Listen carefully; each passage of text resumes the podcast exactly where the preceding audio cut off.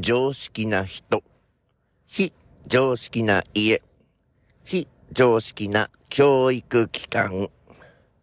なんかね、今私の頭の中ではこの非常識っていう言葉が炸裂してるんですよね。この2週間ぐらいでしょうかね。ずっと。で、なんか思ったのはね、非常識な人とか、非常識な家っていうところは、まどもに相手にしてたら、おかしくなっちゃぞっていう話なんですよね。話が噛み合わねえんですよ。本当に。具体的なことは言えませんけれども、ガザガザガザガザガザガザガザガザやってて、話が噛み合わねえんですよ。ほっくりがっしゅ、ひっくりがっしゅ。で、さっき言ったっぺよみたいなことも、まだ数日経つとリセットされてんですよ。非常識的なんですよ。だから、危ないんですよね。関わるのが。でも、関わらざるを得ないんですよ。非常識的な人、非常識的な家、お付き合いがありますからね。ガザガザガザガザガザガザガザガザやってましてですね。何回言ったらわかんでって、もう何遍も話してますよ、みたいな。あの、ずっと TikTok で広島県の秋田方市のあの、市議会の様子を、あの、見てるんですけれど、なんかあれに近いものがありますよね。なんか市長が何度もお話ししています。ここまで理解していただけましたか？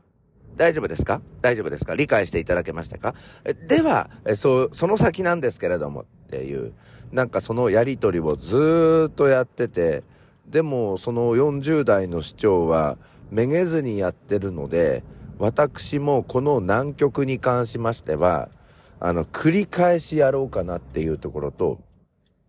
あとは、お人よしになっちゃダメっていうアドバイスがあったので、少し秋田方市の市長を見習って、私も論破させていただこうかなと思っております。それから、非常識な教育機関についても、これも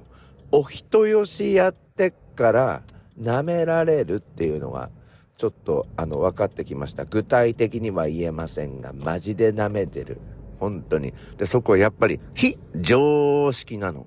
非常識的な教育機関。長かー散らがってんの。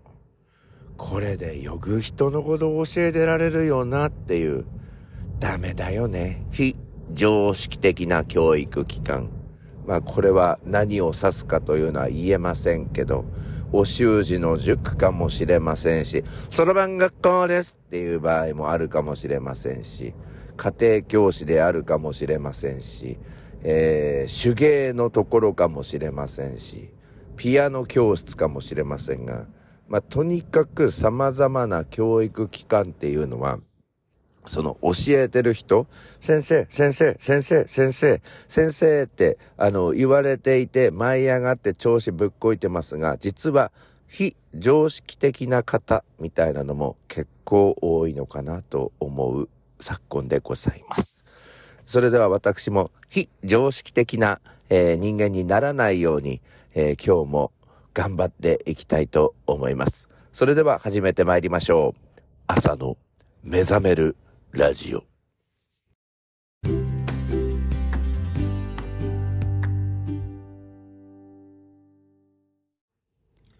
このね、あの、非常識っていう言い方なんですが、なんか本当に最近ブームになってて、この否定を表す、まあ、窃盗語って言うんでしょうかね、これ。ふ、む、ひ、み、ありますよね。ふ、あの、無料の無ですね。あ、じゃなくて、じゃなくて、なんとか不足のふですね。不良とかの不、無、えー、無料とか、えー、無賃乗車でおなじみの無、非、非常識の非、み、未定とか、未婚の未、不無非未。これあの、つけると否定になるっていうのは、もうご存知だと思うんですけど、このね、非は言いにくいんですよね。うん。だからこれね、非常識って私は、あの、あえて非ってこう、上がって言うんです。非常識って言うんですけど、まあ普通は非常識ってなるんですけど、なんでこれ非常識っていう言い方になっちゃったかっていうと、あの、まあ学生の頃、めっちゃ使ってた言葉で、非衛生的っていうくだらねえよね。あの、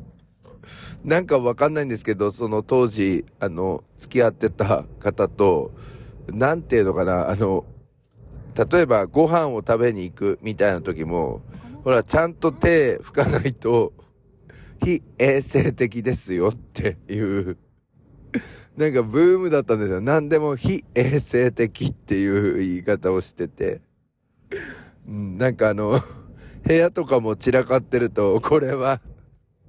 非衛生的ですよって。だから何でもその、汚いですよっていう言い方の時に、あの、非衛生的ですよって言ってたんですよ。歯磨きとかもちゃんとやんないと、非衛生的ですよ。例えば、なんだろう、寝る前にお風呂とか入んないと、非衛生的ですよっていうね。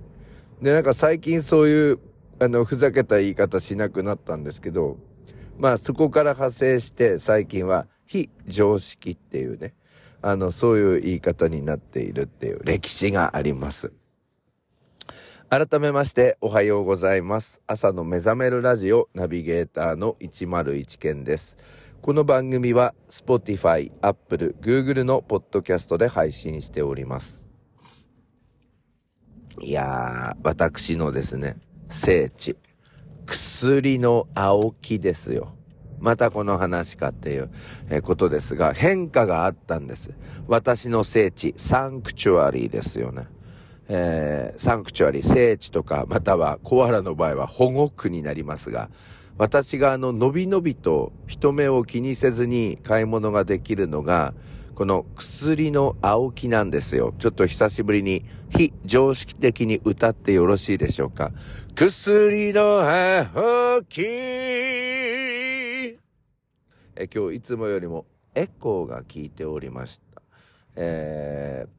あの、その薬の青木なんですけど、あの、これからね、のびのびと買い物ができなくなるっていう、あの、事件が発生してるんですよ。なんと、そこのですね、レジの担当のアルバイトの方が、私の教え子っていうね、えー、そういうことになってしまいまして、まあ、教え子で大学生の方なんですけれども、えー、家が隣の市ということで、なぜか私の市まで来て、薬の葉きで、あの、バイトを始めたんですよ。でね、最初私、あのー、知らなくて、普通に、あの、レジの方に、え並んで、いつものその、ポイントカードを提示したらばですね、あれ ?101、先生ですよね。お久しぶりです。私のこと覚えてますか？と尋ねられました。おー、久しぶりっていう感じだったんですけど、私、手に持っていた商品が一つだけです。お尻拭きっていう。ええ、お尻拭きを、それだけを買うっていうやつで、ピンクのパッケージに、えー、入っているお尻拭きを、えー、買うときに、101先生ですよね、みたいな、まあ、衛生的なえー、商品ですよね。えー、非衛生的なところを副商品でもありますが、まあ、総じて、えー、衛生的な商品なんですけれど、あのね、私ね、なんでこの、あの、お尻拭きっていうのを買うかっていうと、最近始めたんですよね。ここ2ヶ月ぐらい前。あれなんですよ、私ね、あのなんだろう、ちょっと潔癖症みたいなところが ありまして、非衛生的なのダメなんですよ。うん、だからね、なんかウォシュレットがついてるトイレじゃないとできないんですよ。うん。だから、わざわざ、その、家に帰って、まあ、トイレを済ませるみたいなこともあったりしてたんですけど、調子の悪い時とか。でもなんかそれだと、なんかもう忙しくて、ちょっと時間に追いやられてしまうので、そのウォシュレットがついていないところで、まあ使う場合っていうのは、まあそんなにないんですが、使うとしたら、まあそれで、非衛生的なところを拭くっていう。そうすると衛生的になるっていうことで、あの、買うようにしたんですよ。でもね、それ買ってもすぐなくならないんですけど、まあ3ヶ月ぐらい使っていて、そろそろなくなりそうだったから、新しいやつを念のために備蓄しておこうと思いまして、それだけあの買いに行ったんですよ。5倍でだしと思って。で、もうその時にめっちゃ焦っちゃって、そのレジの人に俺それ持ちながらピッなんてやってもらってて、これ違うんだよ違うんだよこれ。あのこれ違うのよ。あの、頼まれてるやつだからね。で、なんでわざとその説得するみたいなことをやってんのかなみたいなやつで、もうその薬の青木で恥ずかしい、えー、態度をとってしまったので別に恥ずかしい商品じゃないのに、違うんだよこれ違うんだよこれ誰々さん違うんだよこれ頼まれたんだよって、なんかあの、やってしまって、あの、まあその方はもう、あの、忙しくて、そんな言い訳構ってらんないよっていう感じで、先生元気でね、みたいに言われたんですけど。で、なんかそれからちょっと私のそのサンクチュアリーに、ふんふんふんふんふんふんふんに、えー、もうね、あの、お店の名前は、あの、あの、プライバシーですから、あの、もう今更かよ。あすいません。あの、えー、ちょっと行きにくいなって思ったんですけど、昨日はですね、もう堂々と行こうと思いまして、昨日も5倍でだったので、えー、午後行ってきたらまたその方がいましてね。で、昨日は何かっていうと、あの、あれなんですよ、ハトムギ化粧水を私、もう10年ぐらい使ってんのかな。ハトムギ化粧水がなくなりそうだからそれと、あとね、あの、パック？パックたまにやるんですけど、パックがなくなりそうだから、なくなったから、まあ、新しいパックを買ったんですよね。今回は、なんか3分間でパックできるっていう、なんかその、浸透するのが、えー、他の通常のパックよりも3倍もアップしていますよみたいなやつなんですけど、それをあの買いに行ったらやっぱりアルバイトできてて、その時は私は堂々と買いました。私も成長したなぁと思っております。それでは皆さん今日も一日お元気で、いってらっしゃい。